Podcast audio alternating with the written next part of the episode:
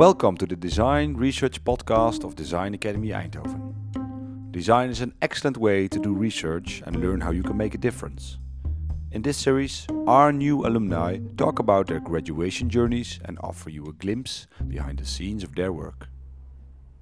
I'm Ola Korbańska and I've graduated in uh, contextual design and I'm from Poland. My graduation project is called Purity is Temporary. It consists on videos which I made. It's a videos in which I'm cleaning significant public spaces in Poland. And uh, the second part, it's uh, it's sort of uh, banners, very big scale uh, rugs, which are items of, of protest somehow. Since two years, uh, women in Poland are protesting against uh, the the notion of patriarchy, which is very uh, still visible in in my country, in Poland. Yeah, I found this picture in which a woman is holding the frying pan, and on this pan it's written "Enough is enough." So somehow these uh, objects related to housewife, so called, they became somehow tools of the of the protests also.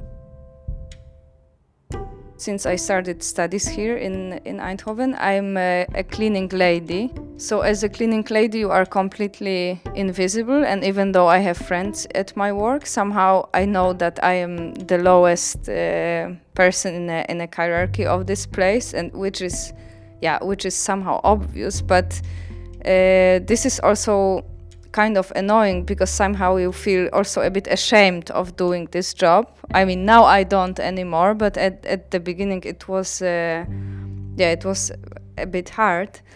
I started to analyze cleaning tools and objects which we use for cleaning in a way that they could be used during the protests.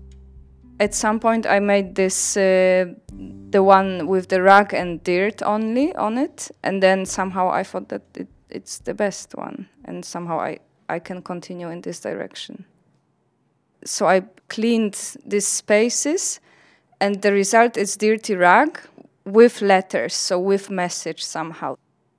Once I have the, the clean rug still, then I put the tape on the in the shape of letters and then I clean and then I remove the tape so somehow it stays uh, clean. Then I sew them together so I have this um, very big scale uh, rugs, which are yeah, which are uh, yeah, items of, of protest somehow. So the act of cleaning became the the making process itself. So these objects are made while I'm actually cleaning, but then I thought it can be much more powerful once I do it in a public space that it's not hidden and it actually matters a lot what I'm cleaning. I made these videos in which I'm cleaning public spaces, like governmental uh, building or church or main square. I decided to make it somehow as simple as uh, as possible. So I had only a black bucket and white uh, white cleaning uh, rag. Then I also wear black clothing, and I decided only to to, to take my friend with uh, with simple camera and go there once I was cleaning a monument. Normally, you are not allowed to do anything with this, but cleaning is this type of action which is actually about taking care of it. That's why I think it was very interesting to to see this really this policemen passing by.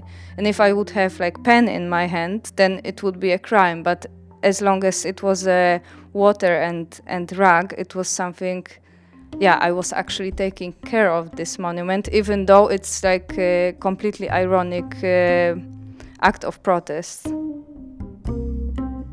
If you want to learn more about design research at Design Academy Eindhoven, please visit our website.